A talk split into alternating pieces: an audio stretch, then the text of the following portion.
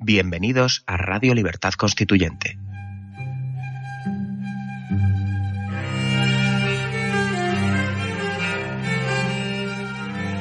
Están escuchando Radio Libertad Constituyente con don Antonio García Trevijano.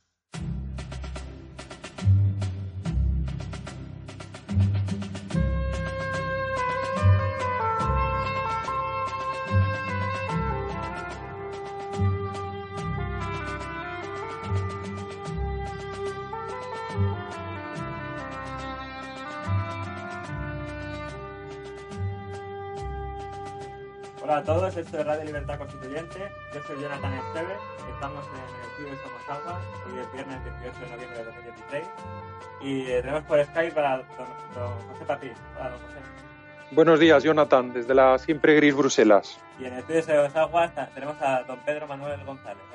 Hola, buenos días. Y aquí también está gris, como en Galicia, normalmente.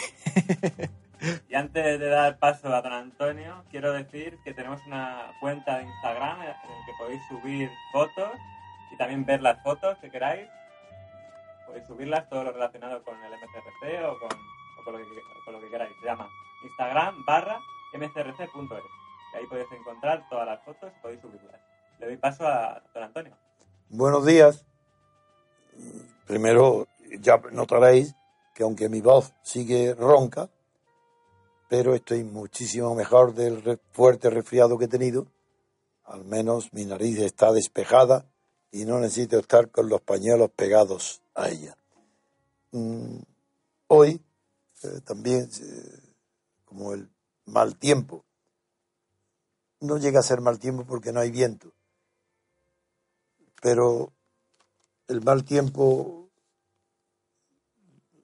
el clima gris de Bruselas, de Galicia, como dice Pedro, y este, pues obliga a unas reflexiones sobre el tema de mayor actualidad, que sigue siendo el triunfo de Donald Trump. Pero el tema de, antes de darle paso a Papi, para que nos haga una crónica como hace él, eh, breve, breve y inteligentes y suficientes, del el coletazo que está recibiendo Obama en su visita a Grecia y Alemania después del triunfo de, de Donald Trump.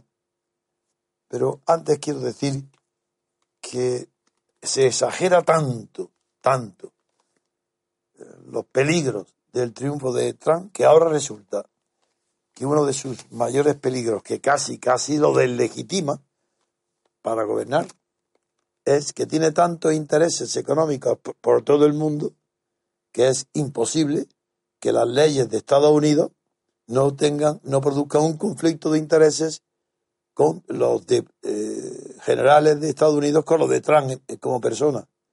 Es decir, que parece que toda ley en- de Donald Trump eh, será un privilegio para él. Mm. Eh, Esto es tan absurdo que luego, eh, después del informe de Papi, yo me voy a detener más en este tema. Pero solamente que se están presentando tales dificultades para Trump, primero que, que era un fracaso en su equipo de gobierno, que estaban sorprendidos en que no iba a poder formarlo, que no había tiempo. Ahora, la cantidad de intereses que tienen todos los sectores económicos, ya lo veremos.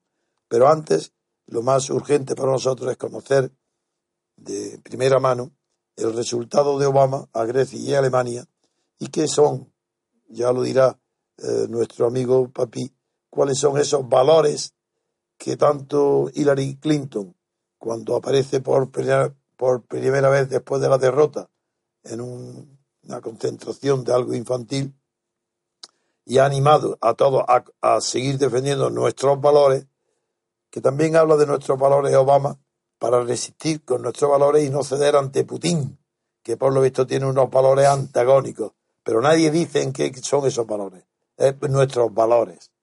Bien, pues papi, a ver si él sabe decir cuáles son los valores que defiende Europa junto con Obama y que Putin no los defiende, que son distintos. Empecemos primero con el viaje de, de Obama y luego con los asuntos que siempre el papi destaca como lo más pintoresco, más llamativo de la Unión Europea. De acuerdo, don Antonio. Pues muchas gracias eh, y, buenos días de nuevo a todos los oyentes. Eh, bueno, eh, en, en, Bruselas hay todavía mucho eco con relación al mensaje de felicitación que Angela Merkel envió al señor Trump. Ese mensaje de felicitación en el cual le recordaba que la cooperación entre Alemania y Estados Unidos estaba construida sobre una serie de valores. Eso es el término, eso es los valores y que si esos valores se respetaban, pues se podía continuar esta cooperación, ¿no? Son valores. Eh, sí. A mí me ha recordado el mensaje, el mensaje a aquellas, eh, eh, aquellas notas de prensa que enviaba la, la, diplomacia norteamericana a los líderes de América Latina en los años 70, en los años 80, donde básicamente el contenido textual de los mensajes era muy similar al que le ha enviado Merkel a, los, valores, los valores de la, nuestra civilización.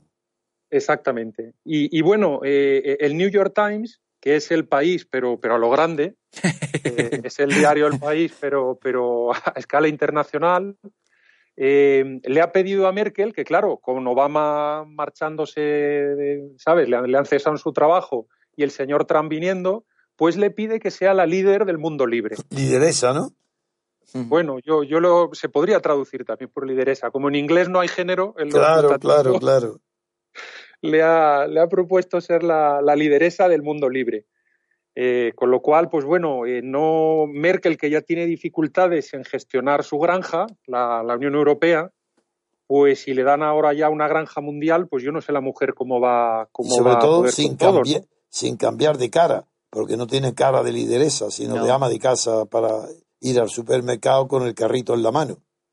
Eso es. Y usted me preguntaba por los valores Sí. y, y claro, lo, lo, lo interesante, y, y- y si acaso hago ahora una pequeña crónica de lo, bueno, de algunos de los numerosos escándalos que, que tenemos ya en, el- en los trabajos de la Unión Europea solo a lo largo de la última semana, eh, pues claro, lo- los valores, lo bueno de no tener valores, ¿no? Que es lo que le ocurre a la socialdemocracia, es que uno pues los modifica, los cambia, los A su conveniencia.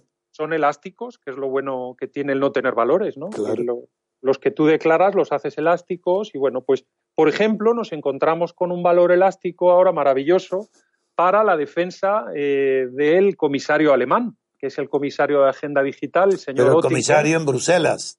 En Bruselas, de la Comisión Europea. Sí, sí. ¿Y de qué ¿Y qué- cartera se ocupa? Él se ocupa de agenda digital, de todo el mundo del Internet y la digitalización, y antes tenía el puesto de eh, Cañete, el puesto de comisario de energía. Sí. Bueno, pues este señor ya, ya relaté la semana pasada cómo se había despachado en una entrevista en Der Spiegel, una entrevista de estas de, de hombre a hombre, de estas personales, ¿no? Sí. Que no era tanto en el mundo político, sino una entrevista para conocer a la persona, ¿no? Sí. Pues se despachó con una serie de maravillas como que mm, él no entiende que las mujeres trabajen, Mm. que el matrimonio gay habría que hacerlo obligatorio, Uh, que los chinos son unos acosadores, que los balones quienes han creído que son, etcétera, etcétera. Es decir, ha hablado como Trump, sí.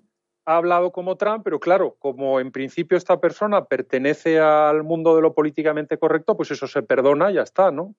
Claro. Eh, entonces, eh, ahora, eh, rebuscando los medios húngaros, le han encontrado que es, eh, hay un empresario muy famoso, Klaus Mangold, el vicepresidente de la banca Rothschild, eh, una persona que representa intereses de Rusia en, en- en Europa, eh, le pagó un avión privado, Bruselas-Budapest, para que tuviera una serie de negocios que se dice han tenido que ver con temas energéticos en Hungría, en concreto relacionados con una planta nuclear en Hungría que se llama PAX-2, donde ha aparecido capital ruso, 10.000 millones de euros, Uy, etcétera, etcétera, etcétera. Eso ya no son indicios.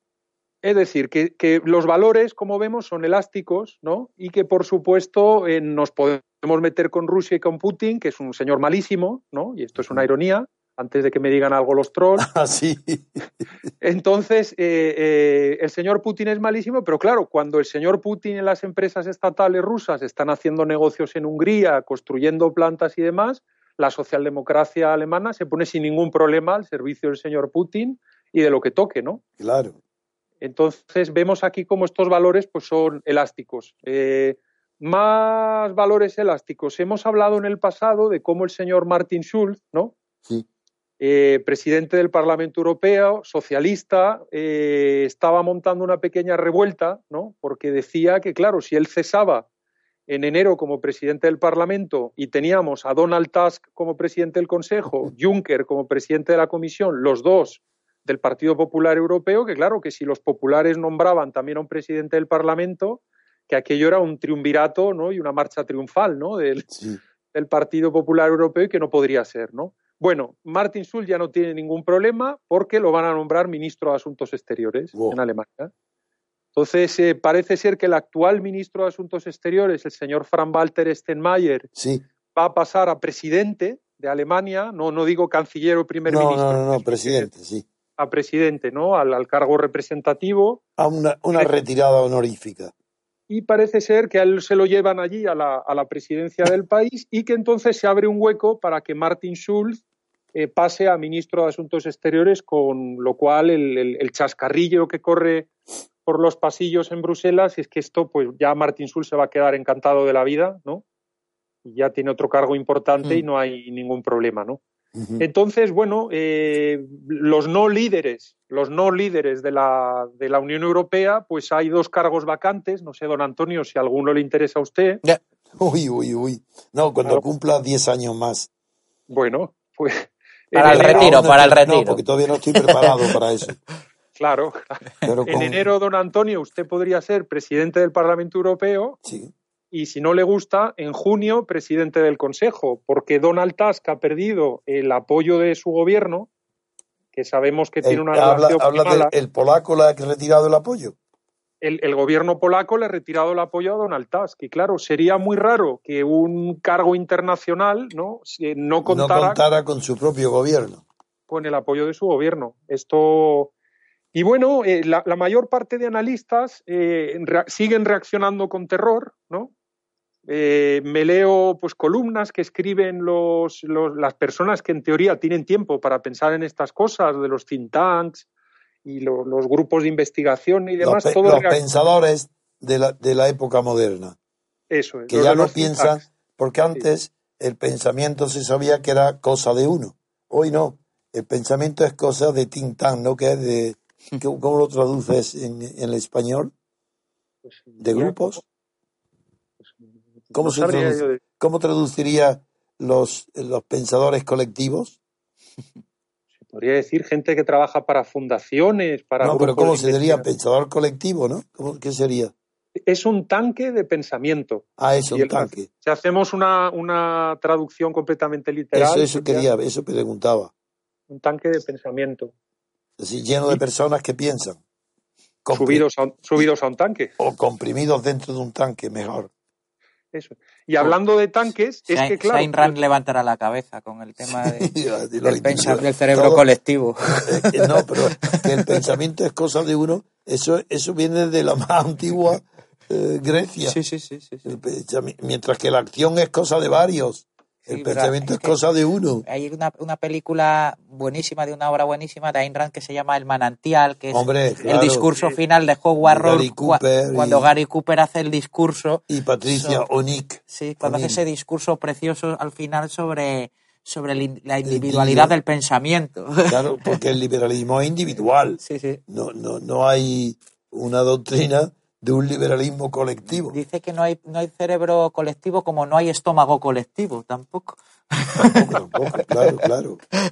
Muy no bien. sabía Pedro Manuel que te gustara el objetivismo. Eso es muy. Sí, sí, lo leo, lo leo. No, pero eh, Pedro es desde hace muchísimo tiempo ah, tiene una cultura bastante profunda en, en los temas del liberalismo.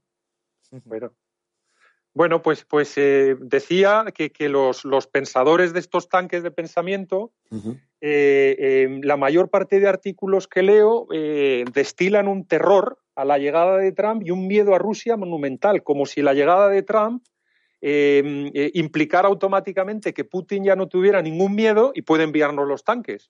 Sí, Mm. es la vía libre de Putin en Europa, es la llegada en Estados Unidos de Trump. Le ha dado vía libre a la invasión del pensamiento de Putin individual, eh, la invasión de Europa por el pensamiento de Putin. Porque yo no sé lo que son los valores aplicados eh, por todos, por Hillary Clinton, por Merkel, por Obama, todos hablan que a Putin, que mientras respete nuestros valores sí, pero cuidado, que hay que ser firme ante Putin por la transgresión de nuestros valores. Eso no. Así que la Guerra Fría, antes se sabía más o menos lo que era, que era el reparto del mundo en, no en zonas de influencia, sino en zonas geográficas delimitadas por telones de acero o de hierro. Bloques, lo que del bloque. Pero sí, pero que había un límite espacial, de verdad, hasta aquí, la frontera aquí, muro, el mm. muro de Berlín, ahí, ahí lo tenéis. Eso es indiscutible. Bueno, ahora no. Ahora como es moral, ¿dónde está la frontera? Pues sí, pues la frontera la levantan los gobiernos y las doctrinas de miedo antirruso, de miedo ruso, mejor dicho, sí, contra Rusia, de Polonia, Lituania, etcétera. Eh, y Europa está pendiente de que Obama, en retirada, haga la alabanza de Merkel para que el New York Times la, la proclame la líder del mundo libre frente no sé a qué mundo no libre que está en la frontera con Rusia. Papi, eh, eh, te interrumpimos, pero yo es que me encanta y quiero oírte y quiero exprimirte porque quiero saber más de Europa. Bueno, eh, lo, maravilloso de Trump, don Antonio, es que lo han elegido hace nueve días y a la socialdemocracia adormecida se ha puesto de repente a trabajar. Es una maravilla.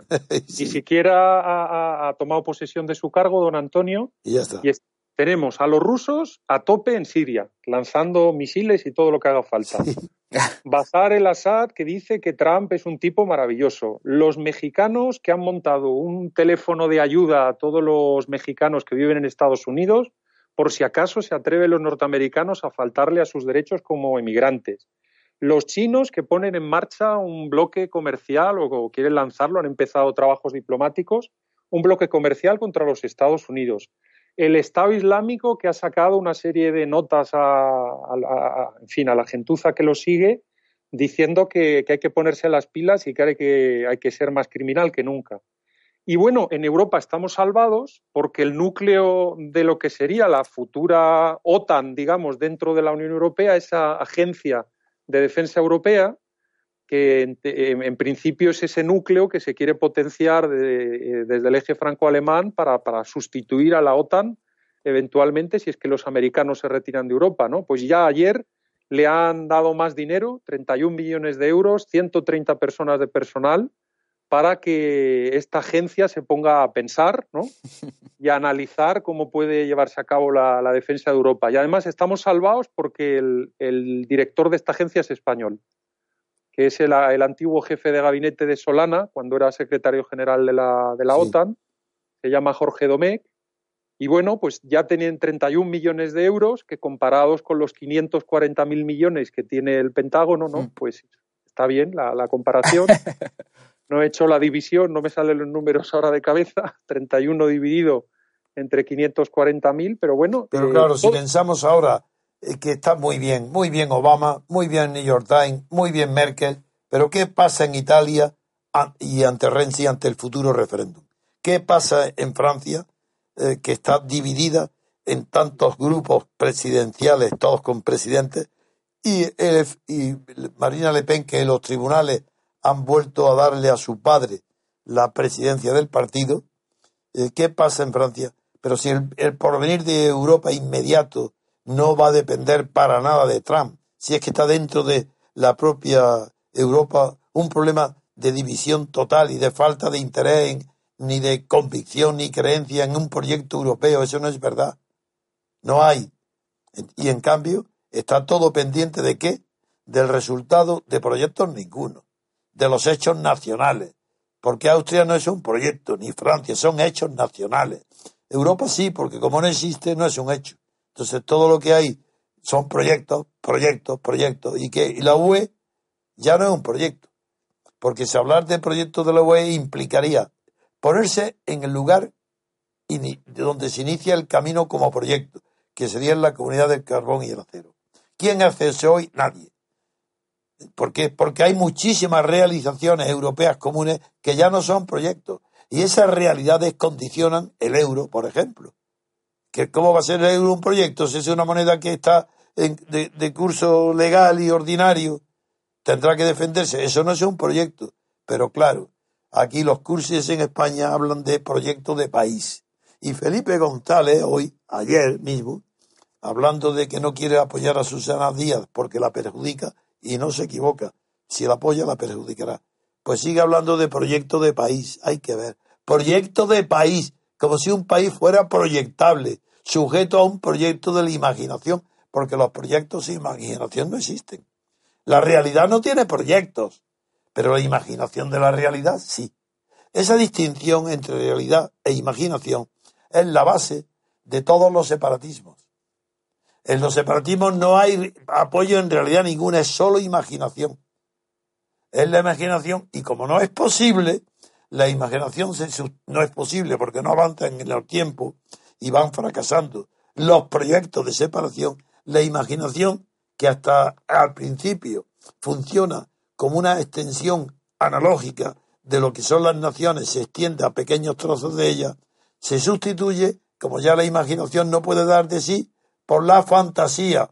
Y hoy lo que pasa en España, perdonar que mezcle todo, pero es que me viene una idea y la desarrollo ya como un árbol y no paro, si sigo hablando, puedo. Lo que se desarrolla ahora son fantasías. Ya no hay imaginación ninguna en Cataluña, ni en el País Vasco.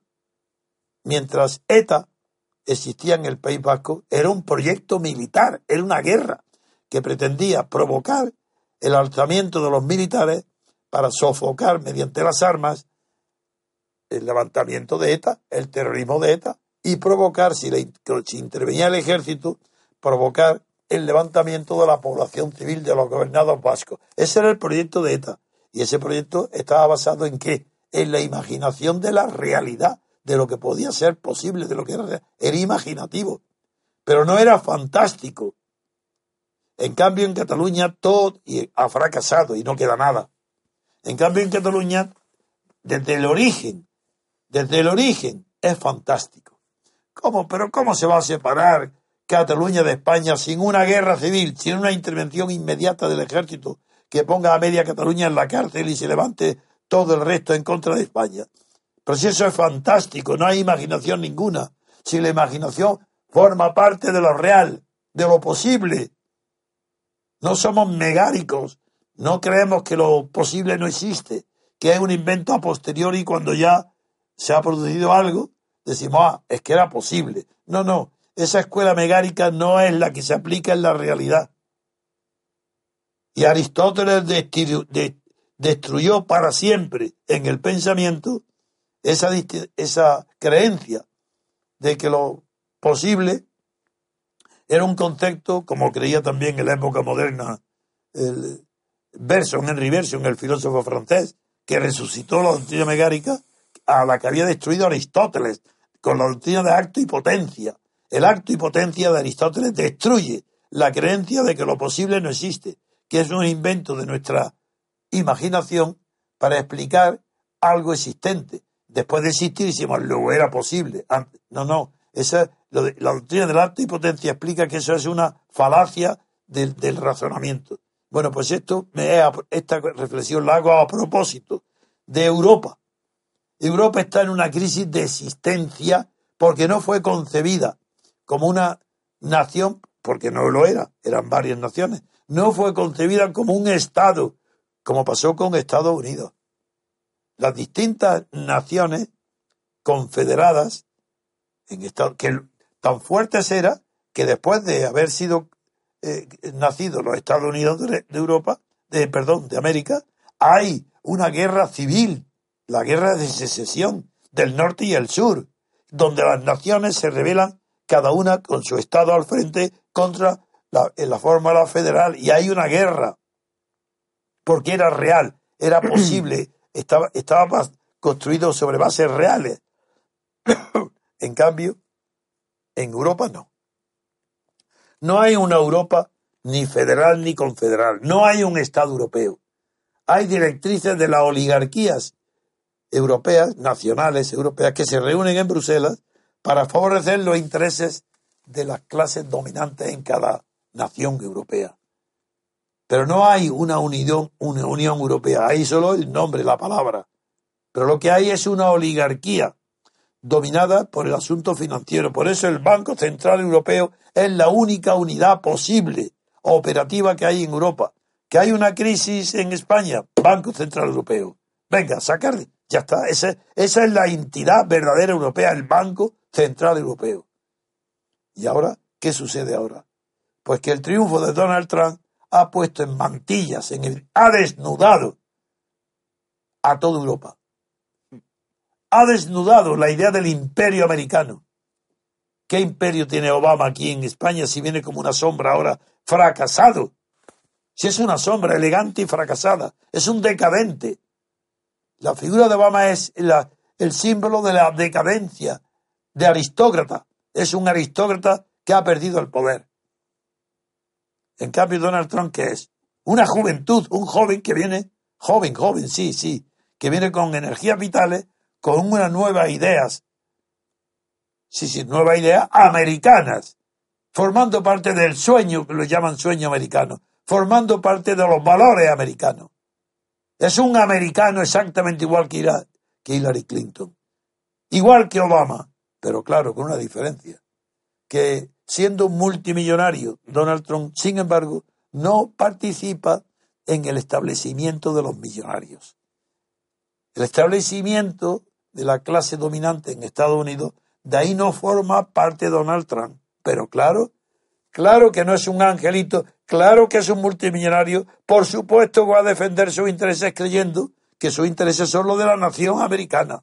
Pero es que no acordáis de Henry Ford, que decía lo que es bueno para Henry Ford o para la Casa Ford es bueno para América, para Estados Unidos. Eso es inevitable. Todo aquel que se ha enriquecido con un sistema determinado de valores, como en Estados Unidos, piensa que su enriquecimiento es el secreto del enriquecimiento de la nación a la que pertenece. Y que si él se enriquece es bueno para todos. Eso lo piensan todos los ricos del mundo. ¿Cómo se va a luchar contra eso? Hay que ser realista. En cambio, digo, Obama no es realista. Y Merkel, claro que es realista, para estar en el poder. Pero ¿qué es esa guerra abierta que ella desencadenó contra Putin y está pagando las consecuencias? ¿Qué creéis? ¿Que Putin es un genio y una maravilla de inteligencia superior? Nada de eso, es un hombre listo. Sí, un hombre listo, hábil, que se adapta muy bien a las circunstancias que no pone los principios por encima de todo, porque para él era un principio las, provincias del, del este de, de Ucrania, del Don. Y sin embargo, llegó un momento en que traicionó a los prorrusos, diciéndoles que votaran el referéndum propuesto por las autoridades, sí, las autoridades reaccionarias que habían dominado después del Madián el gobierno de Kiev. Eso fue Putin. No era tan seguro, pero se, agarró entonces a lo, a lo, seguro, que era Crimea. Ahí no, lo, ahí no lo conmovió nadie y ha ganado. Pues ahora es claro que se entenderá perfectamente contra, porque son dos realistas. Y los intereses de Donald Trump, pues naturalmente que coinciden con los intereses de toda la clase dominante de Estados Unidos. Él pertenece a la clase dominante. Él no es un obrero, no es un paria. No es un angelito. Si todo eso son tonterías. Pero yo defiendo y estoy contento del triunfo de Donald Trump. Porque es un triunfo contra el establecimiento. Y lo peor que puede tener Estados Unidos es que hay una clase dominante que se llama establecimiento y eso no es más que el fundamento de estabilidad de las oligarquías. Establecimiento del dominio sistemático de las oligarquías. Fundamentalmente de las oligarquías financieras y económicas. Y esas oligarquías financieras y económicas fundamentan el dominio de las oligarquías culturales, los medios de comunicación y las universidades. En fin, te he quitado la palabra, no quería decir más que dos minutos y yo me he extendido, papi, así que continúa informándonos para, cuando termines tú, ya pasaremos a otras regiones, pero estamos en Europa contigo. Perdón, de acuerdo, Nada, muchas gracias, don Antonio. De, vamos a ver, eh, la semana pasada gastaba la broma de la, de la, Sé que a usted no le gusta la música rock, ¿no? No, nada. De, de la, de la canción de, del grupo ACDC, ¿no? Autopista hacia el infierno, ¿no? Que no conozco ninguna. Pues esto es que los, los enanos van, los enanos van saliendo en el jardín, pues eh, según el 4 de diciembre sabemos que votan eh, el referéndum en Italia. Ah, sí, eso es, eh, eso sí que me interesa. Las encuestas están muy empatadas, eh, e incluso he leído alguna encuesta que ganaría el no a, a la propuesta de. Eso es lo que había hace 15 días, el triunfo Sí. del no. Sí, es- pero está muy igualado, don Antonio. Si le digo que es un punto arriba, un punto abajo.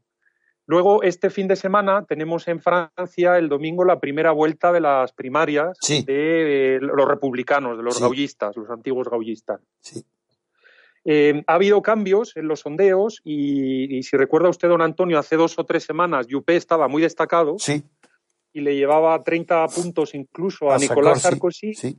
y parece que Sarkozy le está cogiendo, está muy cerquita de Juppé y se ha unido eh, eh, como tercero en discordia François Fillon, que es el antiguo primer, un antiguo primer ministro. de Chirac, ¿no? Sí, señor. Y está, está también muy cerca de- del señor Sarkozy y del señor Juppé, ¿no? Juppé sigue eh, encabezando las encuestas, Sarkozy cerquita y Fillon les está cogiendo a los dos, ¿no? Y está muy, muy animado el, el tema porque es la primera vez que se usa el sistema de primarias en el Sí. seno del, del- del partido, vamos, del partido de derechas eh, francés y está habiendo acusaciones de fraude entre los partidarios de Juppé y los partidarios de Sarkozy porque a las primarias, al igual que en Estados Unidos, se permite eh, que la votación la hagan los militantes, los, los asociados, digámoslo, al, al partido, los que están pagando la cuota, Sí. pero también eh, simpatizantes. Es decir, personas que se apuntan un rato antes, firman una declaración diciendo que se sienten cercanos a los principios del partido, ¿no? Eso es lo que hace Podemos aquí en España. Exacto. Pues temen que haya una invasión, pues la gente, la izquierda, eh, de, de Juppé teme que, eh, eh, que la Marine Le Pen mande mucha gente a mostrarse como simpatizante de Sarkozy, ¿vale? Para, para, para que voten a favor de Sarkozy, y Sarkozy tiene miedo que los socialistas manden simpatizantes para votar a favor de Juppé. Y se están cruzando pues declaraciones, eh, metiéndose los unos con los Pero otros. ese, ese y- juego prepolítico tiene, tiene- es gracioso. Está ¿Hasta animado, qué, está hasta qué punto el sistema está minado desde dentro que tiene que recurrir a esos juegos malabares de mandar los adversarios al, al campo de tu enemigo, tus propios partidarios, para Claro, equivocar el juego? Don Antonio han hecho una mala imitación de las presidenciales americanas Claro, y, y claro, como es la primera vez que juegan a este juego, no pues, saben, eh, no saben. no saben jugarlo, cuáles son No tienen trucos, confianza en esas reglas. Se creen maquiavélicos. ¿no? Bueno, eh, yo es que si sigo, don Antonio, con el capítulo de líos, déjeme que dé un par de líos más. Que Yo quiero, quiero, quiero, quiero. un par de líos más. Pues mire, un lío que viene en camino la semana que viene es que el Parlamento Europeo, a instancias de los socialistas, quiere lanzar un voto la semana que viene para terminar las negociaciones de, acces- de la accesión de Turquía a la Unión Europea. Uy, todavía. Sí, la semana que viene lo quieren lanzar, pero quieren un momento, formalmente. pero eso Sí, está más lejos que nunca. Bueno, pero, pero no se ha hecho la, vamos a decir, la congelación formal. Ah, Es decir, eh, de- de- por la vía de los hechos está todo bastante parado y Sí. mientras los turcos cobran, ¿no? Por, eh, por quedarse con los refugiados inmigrantes, sí. o con los emigrantes, pues eh, ellos entonces, eh, lo que quieren es liquidar el tema. eso es lo que quiere el Parlamento Europeo, cosa que no le apetecerá nada a, eh, a la Erdogan. Comisión y a, y a Erdogan, que ha empezado a protestar y demás, ¿no? Con lo cual, pues otro otro torpedo, ¿no? Pero Erdogan que- continúa con la depuración de jueces, magistrados, policías, si no termina. La, la bueno, depuración. lleva, lleva ciento y pico mil personas ya. Y todo Ya. de clase dirigente. Sí, sí, sí.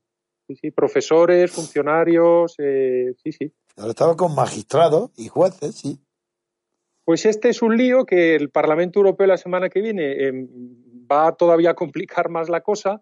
Y luego, la, eh, eh, no sé si recuerdan nuestros oyentes que la presidencia de la Unión Europea, es decir, la presidencia del Consejo, en este semestre la ostenta Eslovaquia. Yo no lo recordaba eso. Bueno, pues Eslovaquia, su primer ministro Robert Fico ha dicho que, vamos, yo ya lo comenté en la cumbre de Bratislava de septiembre, que el hecho de que los eslovacos estuvieran, eh, digamos, liderando esto, siendo ellos buenos amigos de los húngaros, Sí. pues esto generaba una suspensión automática, una suspensión de facto de toda la distribución de cuotas de migrantes entre los países de la, de la Unión Europea. Sí. Eh, aquel plan de, de distribuir 160.000 emigrantes. Pero eso ha los- quedado ya descartado, ¿no? de momento se ha conseguido la promesa que no la que no, no, no, ha, no ha llegado a, a trasladarse a estas personas a los países que lo han prometido, pero ha habido la promesa de acoger 37.000. Uh. 37.000 de 160 de un acuerdo que tiene ya más de un año. Sí. O como un año, ¿no? Y entonces, eh, eh, eh, Robert Roberto Fico se ha salido, vamos, ha aparecido con unas declaraciones donde dice que mientras él sea primer ministro de Eslovaquia, esto de las cuotas no va con ellos. Y en Eslovaquia no pone un pie un emigrante que les haya venido impuesto de la, de la Unión Europea. Con lo cual, la presidencia de la Unión queda sin efecto. La actual presidencia de la Unión se queda, digamos, eh, eh, va a ser una presidencia formal, pero Merkel y compañía, bueno, pues van a esperar a que expire a final de año y a, y a ver qué es lo que continúa a continuación, ¿no? ¿Qué, qué- qué pasa a continuación? Con lo cual, eh, bueno, pues eh, por lo menos hay, bueno, los españoles, eh, ayer le oí a Roberto Centeno que no pintamos nada en el, en el panorama internacional, En absoluto. Me sabe mal tener que darle la razón, pero hay que dársela. Pero eso sí, a don Mariano Rajoy hoy sí lo han invitado a la cena de despedida de, de Obama, eh, donde han convocado, bueno, la ha convocado quien manda, eh, Angela Merkel, y ha invitado a François Hollande, al presidente francés, a Matteo Renzi, el Sí, presidente pero el día italiano. anterior se mencionó Obama, men- et- et- mencionaron 29 naciones Sí. y, no, y no mencionó una sola vez a España. Es que ya, ya sabe que en el, en el ranking de influencia en los trabajos de la Unión Europea estamos en el puesto 14, empatados con Irlanda. Sí. Es un país maravilloso, ¿no? Pero Sí, que sí. tiene tres millones y medio de habitantes. Claro. En fin. Pero bueno, lo han invitado a cenar, que algo es algo, don Antonio, y, y- y- y bueno, pues a ver, a ver si le comunica a Obama algo o, o toma buenos consejos para tratarse con Trump en el futuro. Pues muy bien, ¿tienes algo más que, que, que te gustaría decir? Es que, don Antonio, esto es un desastre. Me pongo a hablar de, de- de escándalos todas las semanas y, Y no paras. y no paro, ¿no? Pues hoy aquí. el- No, pero este, la más graciosa de hoy ha sido el alemán. Sí, sí, sí, que, que habla como Trump, o mejor que Trump incluso, si es hasta un tío simpático. Pero claro, es una, una barbaridad detrás de otra y evidentemente han dicho, él se ha disculpado, que bueno, que él estaba en un ambiente relajado, ¿no? Y que, y No, que estaba en hablaba un, no estaba en un vestuario. Eso es, eso es. Y, y fíjese lo que pasa, don Antonio, que cuando hay una separación del lenguaje que se habla en la calle, o hablamos en los despachos, o hablamos entre amigos, con el lenguaje que hablan los políticos, Se eh, produce un escándalo. se produce enseguida, bueno, surgen los populismos, que son personas que hablan como la gente en la calle, ¿no? Eso. Muy Pero, bien. eh, en fin, yo, yo siento ser siempre pájaro de mal agüero, No, no, no, la verdad es la verdad. pero Y hay que decirla. Es una obligación, sea triste o... la- además, la verdad nunca es mala. Si es que la verdad de la realidad, solo estando en la realidad, puedes producir pasos hacia adelante para mejorarla, pasos hacia atrás para empeorarla. Pero si estás fuera de la realidad es que ni sabes siquiera si estás avanzando o retrocediendo. Y eso Yo es lo que le pasa a la política mundial hoy. que ni siquiera sabe el norte, no sabe. y ¿A a la Unión va? Europea, a la Unión Europea, don Antonio, que necesita el medicamento Almax para digerir lo de Trump, Sí. porque todavía no lo, La, ha- la indigestión, ¿no? no lo han digerido todavía a este, a este señor, ¿no? Muy bien. Bueno, pues un descanso y volvemos a, seleccionar otra pregunta que quizás sea la que anuncié del conflicto de intereses. Vamos a hablar, eh, vamos a generalizar una reflexión sobre lo que es el conflicto de intereses entre las personas que están en el gobierno y las medidas legislativas que impulsan el, el régimen, el sistema en el que está ese gobierno.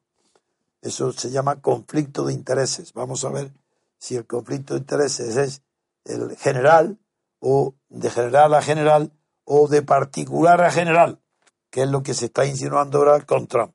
Veamos. Así que un minuto de pausa y volvemos enseguida con este tema. Hacemos una pausa y volvemos en unos minutos. Querido asociado del MCRC, me dirijo a ti, como asociado y repúblico.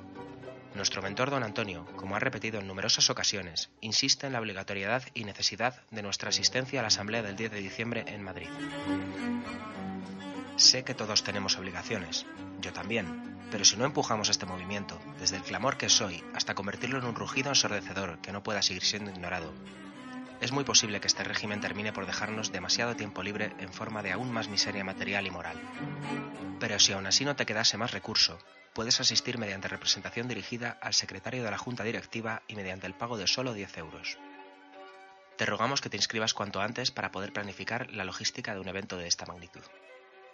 Toda la información sobre el evento está disponible en nuestra página web www.mcrc.es y se irá actualizando en los boletines que como asociado has de recibir. Queremos contar contigo, porque la libertad viene en nuestra busca.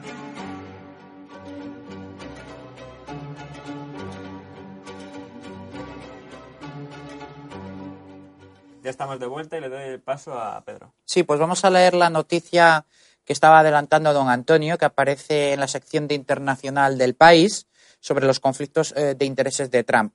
Y dice así, los conflictos de intereses planean sobre la presidencia. Bueno, luego aparece una columna al lado de este artículo en el que habla de una amplia cartera de activos, hoteles en Nueva York, en Las Vegas, Chicago, Waikiki, campos de golf en Florida, el Trump International Hotel en Washington. También habla, en definitiva, de todos sus negocios eh, hoteleros y de las condiciones, eh, habla el país concretamente de que como, eh, como presidente supervisará las condiciones de ese pacto consigo mismo. Así, así lo habla. El mayor prestamista de las empresas de Trump es el Deutsche Bank, eh, que en la actualidad además negocia con el Departamento de Justicia una sanción por su papel en la burbuja inmobiliaria.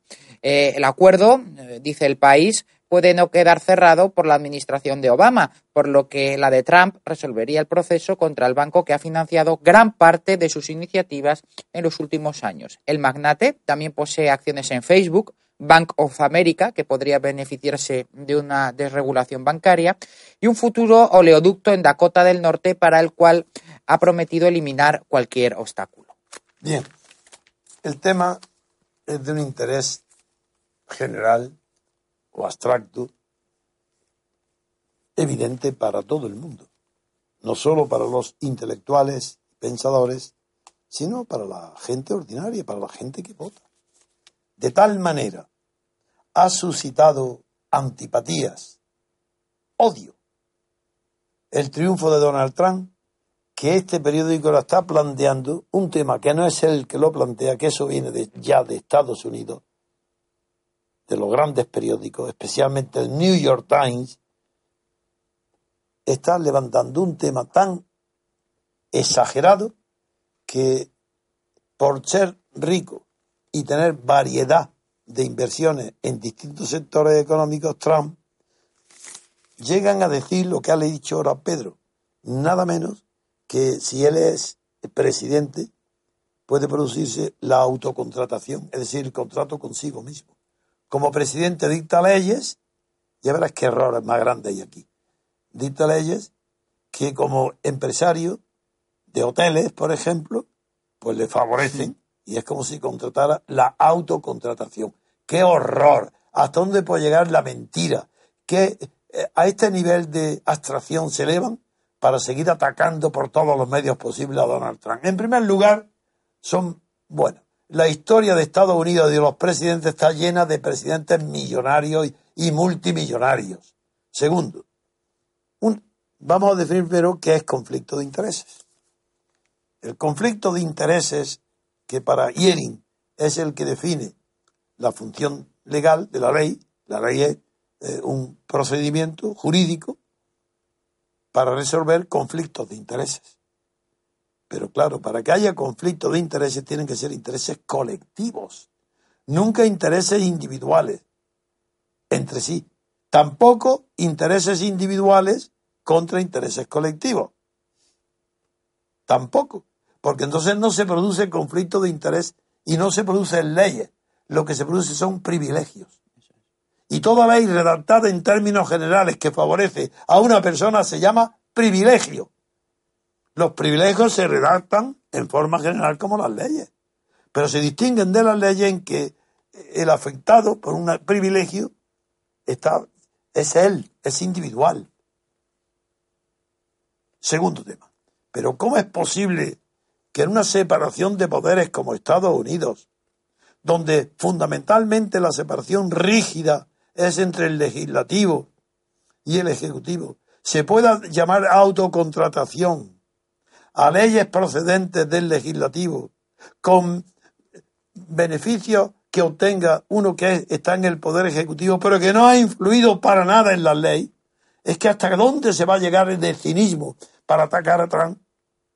En Estados Unidos, que conflicto de intereses entre un rico que está en el ejecutivo y todo el poder legislativo, que va a legislar para él, porque es dueño de hotel y de campo de golf, pero hasta dónde se puede llegar en la barbarie, la mala fe, la ignorancia, no, esto es mentira. Literalmente, ni New York Times ni nadie, ni Diario El País, no tienen vergüenza.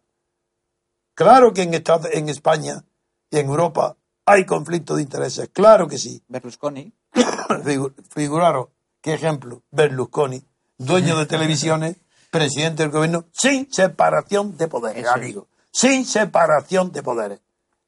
¿Qué conflicto de intereses? Ahí es mucho más, lo que hay es solución de intereses comunes. El interés de Berlusconi era el mismo como presidente y como dueño de las televisiones o de la prensa o de la editorial que le dio la riqueza. Esto no, esto es distinto, es imposible, dado el sistema y la naturaleza de la división y separación de poder en Estados Unidos, es literalmente imposible que se produzca fenómenos, no, como digo, de autocontratación o contratación consigo mismo. ¿Acaso es que puede contratar el legislativo con el ejecutivo? ¿Pero, qué, pero hasta qué punto? ¿Cómo este periódico tiene la desvergüenza del país de traer esa doctrina aquí a España? Claro, se cree que Estados Unidos es como España, que la corrupción española de que los ministros se enriquecen con las medidas que adoptan porque no hay separación de poderes y porque el jefe de un partido designa a los diputados que legislan, pueden legislar para él si es rico y si no lo es, pueden enriquecerlo. Pero ¿qué tiene que ver esto con Estados Unidos? Cero, nada. Como un huevo una castaña. No se pican ni se parecen en nada. ¿Y cómo se está influyendo para que todo el mundo tenga antipatía? No solo ya a Donald Trump, eso es bueno, todo el que crea que los ricos no deben de gobernar, pues es un criterio, se puede defender. Pero esto no. Esto es atacando al sistema democrático único que hay en el mundo. Pero ¿cómo se puede decir esa barbaridad de Estados Unidos, desconociendo su historia, su constitución, sus divisiones? ¿Conflicto de intereses? No lo puede haber jamás entre el legislativo y el ejecutivo, porque están separados que la influencia, otra cosa es que es humano que el presidente de Estados Unidos tenga tal poder que incluso influya en el legislativo, no en sus adversarios. Pero los que no tengan antipatía dirán, bueno, y tengan intereses como el suyo, porque o acaso los hoteles solamente tienen los hoteles Trump, es que no hay diputados en la Cámara de Representantes que tengan lobbies interesados en los hoteles que no son de Trump, sino en las cadenas de hoteles del Hilton y tal que no son suyas. Ah, entonces eso sí, ahí no hay conflicto de intereses. Es que da vergüenza de cómo tratan a los españoles el periódico El País. Como bueno, como lo son, porque el, que no hay ignorante es un atrasado mental. ¿Cómo se puede tomar en serio sin tirarlo a la cara y decirle sin vergüenza, embustero, ¿Por qué habláis de lo que no conocéis, que es de Estados Unidos? Autocontratación. Qué cinismo. ¿Y esto qué? Aparece un artículo, como si fuera culto, fechado en Washington. ¿Y quién lo firma? Una mujer, que se llama Cristina F. Pereda. Claro, no me acordaré de su nombre. Pero es que, pero esta señora, que, ¿dónde ha aprendido el ABC? No lo sabe. Si no sabe el ABC, ¿por qué no lo aprende antes de escribir? Y que tenga una amplia cartera de activos, Donald Trump, es motivo suficiente para que se hable nada menos que de la autocontratación. En fin, después de las elecciones en Estados Unidos, nunca ha habido mayor confusión en Europa sobre la naturaleza política del Estado de los Estados Unidos de América. No saben aún menos que antes que hay separación de poderes. Y lo que se ha elegido es un presidente. Es verdad que también ha sacado mayoría del Partido Republicano en el Congreso, en el Senado, en, los gobernadores. ¿Y qué? ¿Acaso es que no esas mayorías tienen que gobernar para las minorías? ¿O tienen que gobernar con arreglo a sus criterios, los que han triunfado? Que por eso tienen la mayoría. En fin, dejo del tema para comentar otro, seleccionar otra noticia, pero esta verdaderamente me ha indignado porque soy jurista porque conozco de verdad el origen del conflicto de intereses, lo que son las leyes, lo que es la separación de poderes. Y es que de verdad está escrito esto para un mundo de ignorancia total. en fin, vamos a un descanso, Pedro, y luego a ver qué noticias tienes tú, vale. que siempre traes noticias de derecho constitucional o de noticias judiciales. Y ya que estamos hablando de separación de poderes, Quiero decir que la noticia que tú tienes demuestra que en España ni siquiera hay separación de poder judicial de nada, que es una rama mm. del poder, único poder que hay en España, que es el ejecutivo, el que manda. El que manda tiene el legislativo y el judicial a su lado. Y lo que no tiene es el rey, ese no lo tiene de su lado. Porque como está como una figura decorativa. Muy bien, Antonio, hacemos una pausa y volvemos en unos minutos. Democracia es separación de los poderes en elecciones separadas elegir a personas, no a partidos del Estado. La democracia es la libertad para elegir a los candidatos. La democracia es una forma de gobierno, no es algo gradual. España no es una democracia. Porque la libertad no se otorga, se conquista. Porque la libertad exige ver más allá de la propaganda y de la mentira. Para que tengamos libertad política colectiva, no les votes, porque la libertad viene en nuestra busca.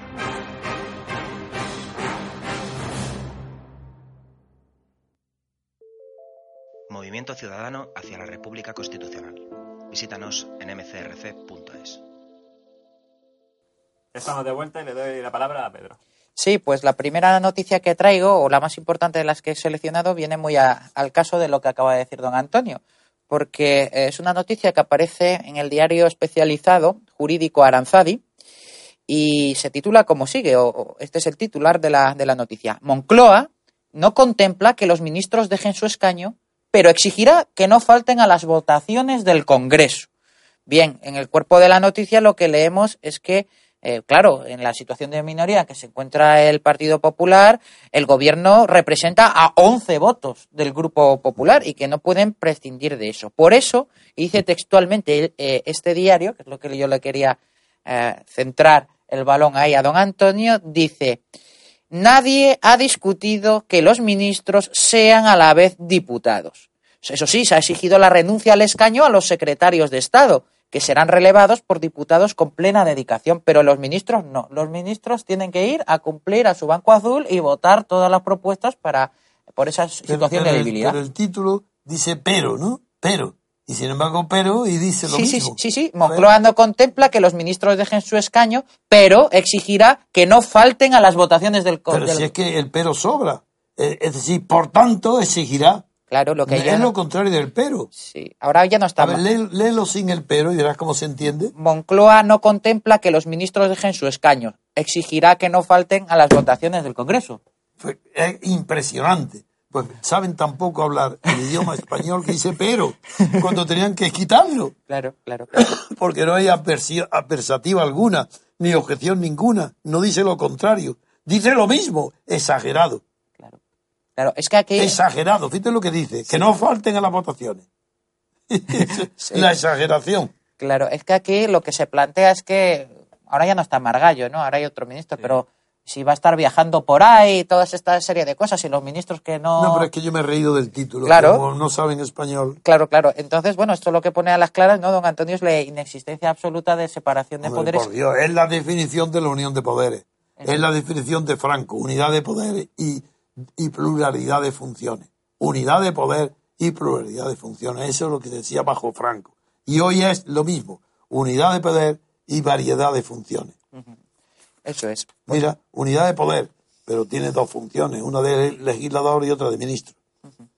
Pues la segunda noticia que traía es que a mí me ha parecido muy curiosa, ¿no? Porque el Tribunal Constitucional se ha pronunciado sobre la reforma de la ley orgánica del Tribunal Constitucional. Esto sí que es una co- autocontratación y no lo de... Lo de Trump, a y ver no qué lo de hay. Trump. Sí.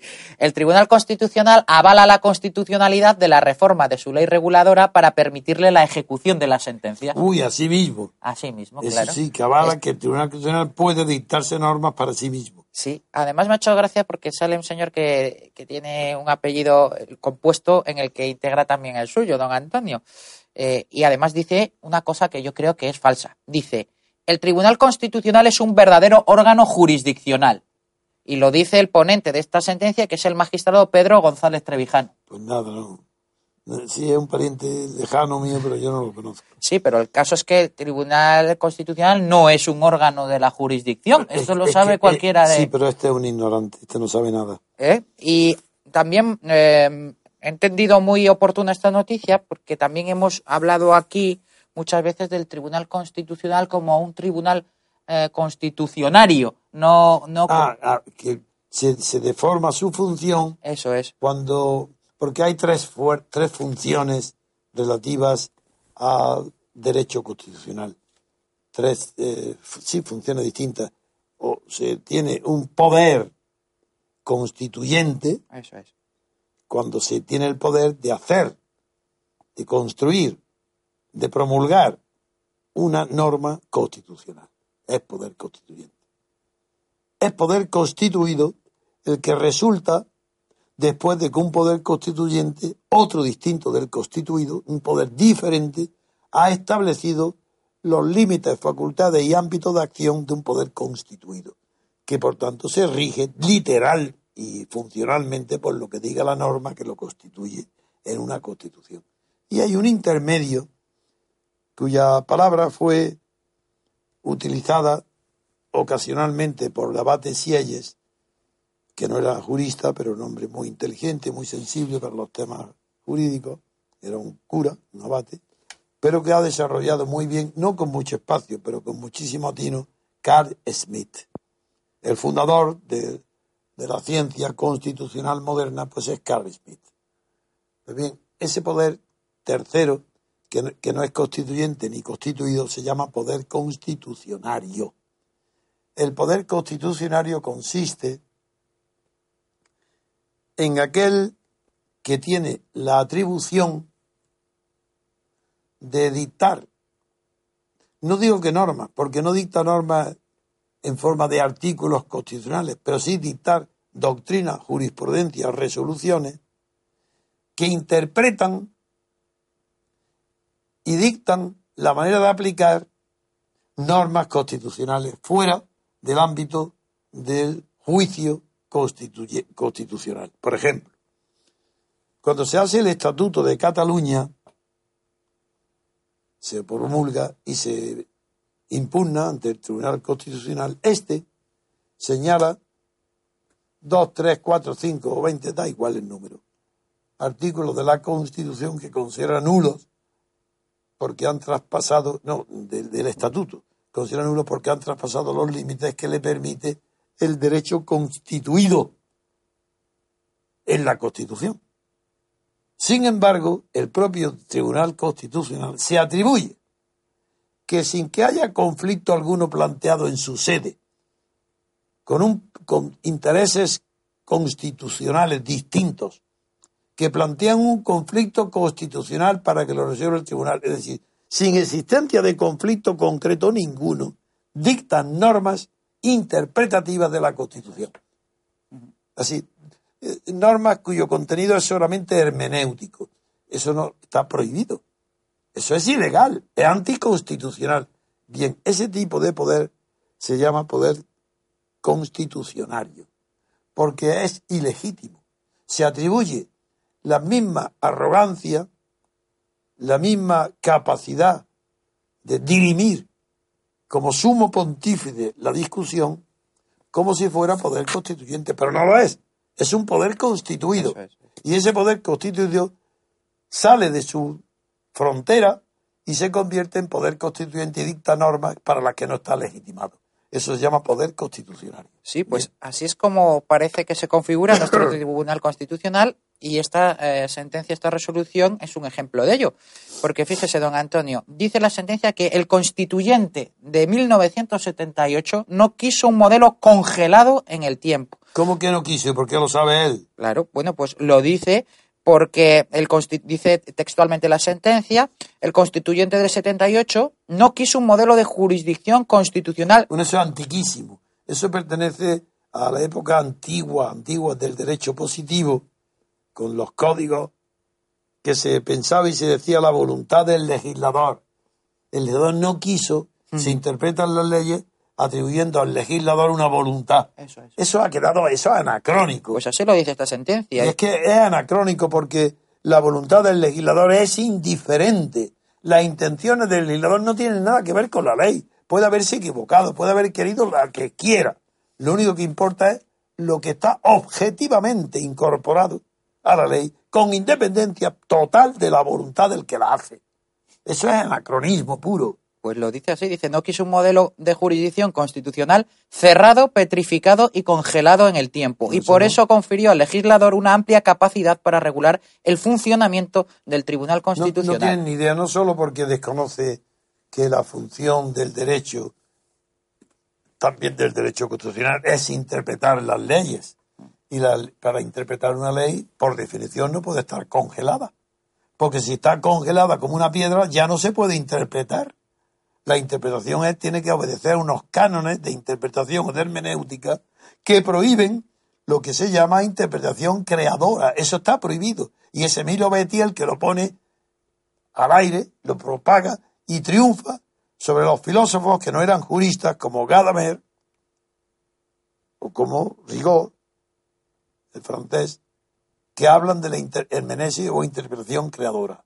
No, no, ni una cosa ni otra. Ni está congelado ni petrificado, ni puede ser las leyes interpretadas creadoramente, creativamente, no.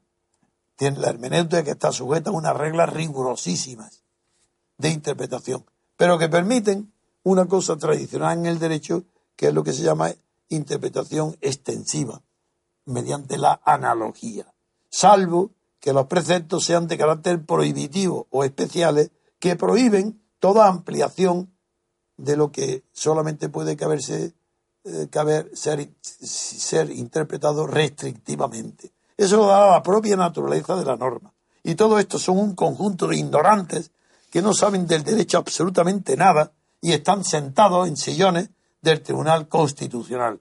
Y ellos no, bueno, es que no podrían estar sentados ni siquiera en una eh, cátedra de una universidad de provincia, digo, ¿de dónde? Pues, De Albania. Bueno, y la última que había traído es, bueno, ya es una cosa de, ya pasamos a casi a- al tema de sucesos, ¿no? Porque es el- eh, la denuncia que ha habido por parte del Consejo General del Poder Judicial del hijo de un vocal del propio Consejo y del hijastro de Torres Dulce para, para cargos A ver, directamente. a, a ver qué ha pasado, léeme eso, es. Sí, bueno, pues Torres Dulce era el fiscal El- general, sí, aquel que sí. dimitió por el conflicto con Cataluña. Sí, pues ocurre que el Consejo General del Poder Judicial ha nombrado a un familiar de un vocal de este órgano de gobierno de los jueces y del hijastro del exfiscal general del Estado, Eduardo Torres Dulce, para cargos en el, eh, técnicos en el propio eh, Consejo General del Poder Judicial y dicen sin que exista una explicación plausible que los justifique. O sea, nepotismo puro y duro. Concretamente, eh, uno de ellos es eh, Rafael Fernández, que es el hijo del magistrado del Tribunal Supremo, Rafael Fernández Valverde, que ha sido elegido jefe de la sección del Servicio de Formación Continua de la Escuela Judicial, de entre tre- 23 candidatos. Y el segundo hace alusión al nombramiento que tuvo lugar el pasado mes de octubre del fiscal Álvaro Marías de Orduña, que es el hijo de la actual pareja del exfiscal general del Estado, Eduardo Torres Dulce. Y estamos con lo de siempre, lo que hablábamos con don Dalmacio Negro el otro día, que lo que les preocupa a ellos no es que exista la independencia de la justicia, sino que lo parezca. Porque, ¿qué es lo que ha dicho el Consejo General del Poder Judicial? No podemos obviar una intensa preocupación por la imagen que, imagen que se transmite a la opinión pública. lo de siempre. Sí, hay una cuestión que te pregunto, porque no sé bien, ya sabes que yo no estudio los detalles de, de la legislación política española, pero una persona que yo conozco y con, el magistrado del Supremo, con la que he mantenido amistad, incluso eh, llegué a proponerle y me dijo que sí, que, que, acudiera aquí a esta radio para informarnos que es Mazas. Sí, Sánchez. Eh, no, y luego, no, Mazas. Maza, Maza, sí. Porque era un hombre cercano en su pensamiento al mío, era posible demócrata. El ponente de la sentencia que condenó a Garzón. Sí, sí, sí. Pues este mmm, Maza, que después no, no, no, quiso hacerlo porque pareció que era siendo del Tribunal Supremo, pues le pareció que todavía no era. Pero eh, goza de, como es natural, de mi, toda mi simpatía. Y ahora no sé por qué la han nombrado fiscal general y al estar nombrado fiscal general tiene un procedimiento que tienen que examinarlo y aprobarlo otros órganos. ¿Tú sabes algo de eso? No, sí, hay, un, hay una... He visto una noticia rara. No, eso es el, el en la selección de magistrados de sala, eh, el, consejo, el Consejo Fiscal pues eh, tiene que entrevistar a, a, los aspirantes antes de elegir entre pues ellos. ¿No han nombrado ya fiscal general? ¿Al fiscal general del Estado? Sí. sí ¿Han no, nombrado a Mazas? ¿O no? no? No, no, no, que yo sepa, no. Pues es lo que yo he leído. Ah, pues no estoy ¿Qué relación hay entre Mazas y el fiscal general del Estado, No que un- está propuesto como candidato. No, ah, puede ser que esté propuesto como candidato, eso, eso sí, entonces, porque sí. claro, ahora al entrar el nuevo gobierno tienen que Sí, seguro, elegir un nuevo, un nuevo candidato, eso es. ¿De acuerdo? Pues muy bien, Pedro.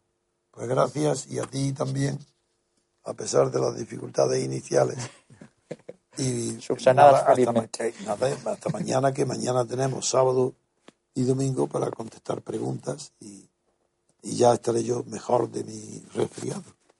Aunque estoy mejor hoy, hoy no estoy sacando pañuelos. Bueno, he sacado dos y estos días tenía que sacar 30 o 40. Vale, pues vale, don Antonio. Pues hasta luego. Gracias por haber escuchado Radio Libertad Constituyente. No olviden visitar la parrilla de programación en la nueva página web del Movimiento de Ciudadanos hacia la República Constitucional, en la dirección www.mcrc.es. Radio Libertad Constituyente. La libertad viene en nuestra busca.